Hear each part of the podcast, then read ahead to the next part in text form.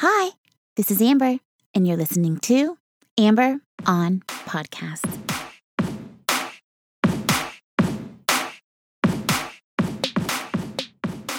Hi, hi, hi. Hello, and welcome to episode number 152 of Amber on Podcasts. It's me again.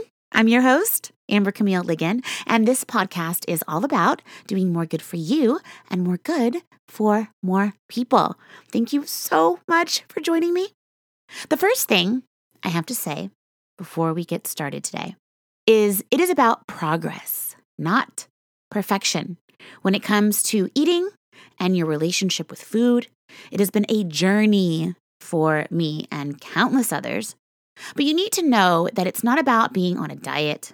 It's not about the right diet or the right way of eating. It's just about finding the right thing for you that allows you to feel good. And in this episode, I'm going to prove it to you and how you can get there.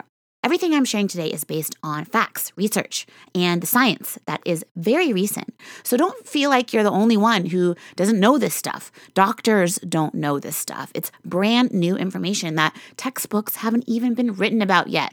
In this episode, you will learn about an awesome guy named Shawn Stevenson who has made it his mission to share this wisdom so that we can all eat smarter and live better, longer, more abundant lives because we deserve it. And you will learn why your metabolic fingerprint is unique only to you, what to do to get your brain healthy so you can live longer, the impacts of leaky brain, and how much food your brain actually consumes out of the amount that you eat each day. I promise you the percentage is shocking. If you haven't yet, please take a moment to subscribe to the show. Every Thursday, I release a new episode, and I would love to have you join me. Now, let's get down to the good stuff and let's start the show. Shawn Stevenson is the author of Eat Smarter, a brand new book that just came out, and Sleep Smarter, a book that came out in 2014 that was is amazing and taught us about the importance of sleep and how it makes us smarter and live longer. Shawn also has a badass podcast called The Model Health Show. It's one of the few places where I go to get my news, which in my world, news is basically just research, new research, and technology about the human body and brain that's coming out so fast, and it's absolutely fascinating to me. Which is why today I want to share with you a little about our brain and how it works. Shawn teaches us that there are specific foods that we can eat and things we can do to make our brains work better. According to Shawn, if we can get our brains healthy, we can get our bodies healthy because our brains are literally made up of the things we eat. What we have to understand is our brain is a super hungry organ. It's a very hungry brain. While it only makes up 2% of our body's mass, it consumes 25% of the food we eat. This is an amazing fact to me. I'll repeat it again for emphasis. Our brain makes up 2% of our body's mass and it consumes 25% of our caloric intake. That is why when you are using your brain a lot, you get super hungry. Maybe you've noticed.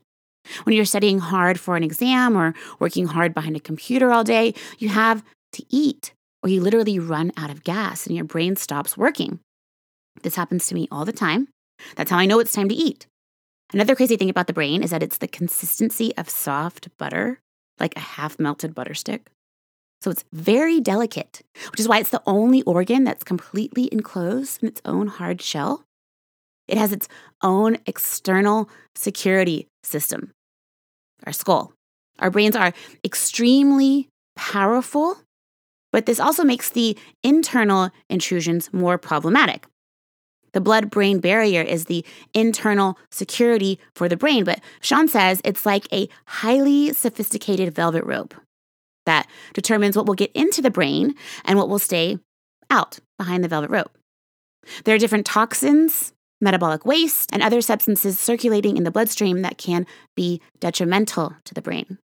But the brain has an identification system that determines what can cross over the velvet rope and into the blood brain barrier and get into the brain. Shawn talks about neuronutrition, which basically means that the brain has its own diet. There are specific nutrients that are able to cross the blood brain barrier, and directly feed the development of your brain cells. Shawn's new book talks about specific foods you can eat and things you can do to make your brain work better. This is very similar to the work that Max Lugavere does, who I have also covered on this show many times. His book, Genius Foods, and Shawn's book, Eat Smarter, are some of the first books ever released to educate us on this topic. Another important brand new subject is leaky brain, which is a developing topic that suggests that there are things that can break down the blood brain barrier. This can allow things into the brain that should not be there, like toxins and metabolic waste. There's also the concept of neuroinflammation, which is not a new thing, but there's now a term for it. Hypothalamic inflammation is a type of neuroinflammation. Now, I didn't know what the hypothalamus does, but lucky for us, Shawn teaches us that the hypothalamus is the master regulator of your hormones, also known as the endocrine system. Now, this is my favorite part. When people are trying to lose weight, they are generally focused on the calories and not understanding that this is your hypothalamus, that it's in charge of, of regulating how your body is using or not using the energy slash food that's in your body. Shawn says hypothalamic inflammation decreases leptin processing, which causes you to become increasingly more ravenous in your appetite and cravings. This inflammation is a direct cause of weight gain, guys. And nobody is discussing this because it's new. Now we know. I'm sure many of you can relate, but I was a fat kid. And when I was a fat kid, I had no idea what was making me fat. I was so confused and lost and hopeless, and I thought there was something wrong with me. And I felt like I couldn't escape my fat body. I had to eat to live, but eating made me fat and constipated, so it was just a horrible relationship. And I felt a lot of shame about it. And so many other people do too. Weight management is also important because as your waistline increases, your brain can actually shrink. This is not good. No one wants to have a shrinking brain. Shawn says we need to address the inflammation in the brain in order to lose weight because your brain controls what everything in your body is doing. The beauty of it is, if we can get our brains healthy, we can get our bodies healthy. And just to put more icing on this cake, another life changing new fact is that our metabolic fingerprint is unique only to us. The specific version of your microbiome, your endocrine system, your hormones, and neurotransmitters has never existed in human history and will never exist again. Shawn shares a study that had people eat either a banana or a cookie to see the impact it had on their metabolism. You would suspect that the cookie would automatically be more detrimental to the blood glucose, but that was not the case for everyone. Some people ate a banana and it shocked their system. And for other people, the cookie did nothing to their metabolism or their blood sugar. It was as if they never consumed the cookie at all. Oh my God. I mean, I want to be this kind of person, but I am not this kind of person. We all know these kind of people who can eat candy and cake all day and just never gain a pound. There's a reason for this. It depends on our unique metabolism.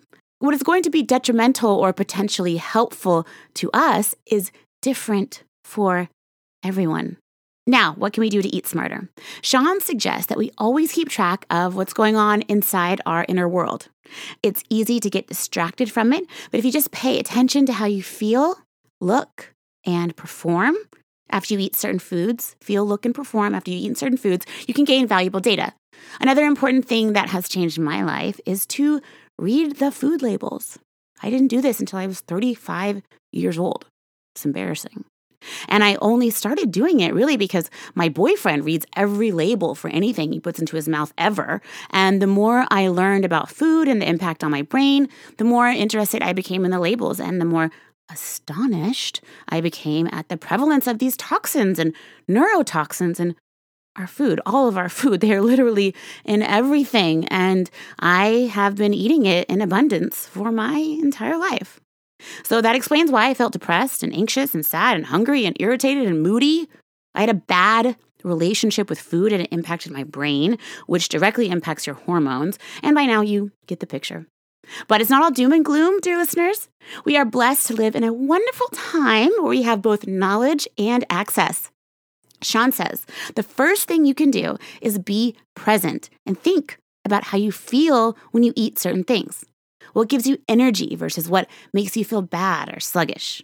It's not you, it's the food. I can't stress this enough. I spent most of my life out of touch with this fact and unaware that food is medicine. And what you put in has a direct impact on your thoughts and the way you experience life. Food dictates your mood and your energy level. And everyone is different.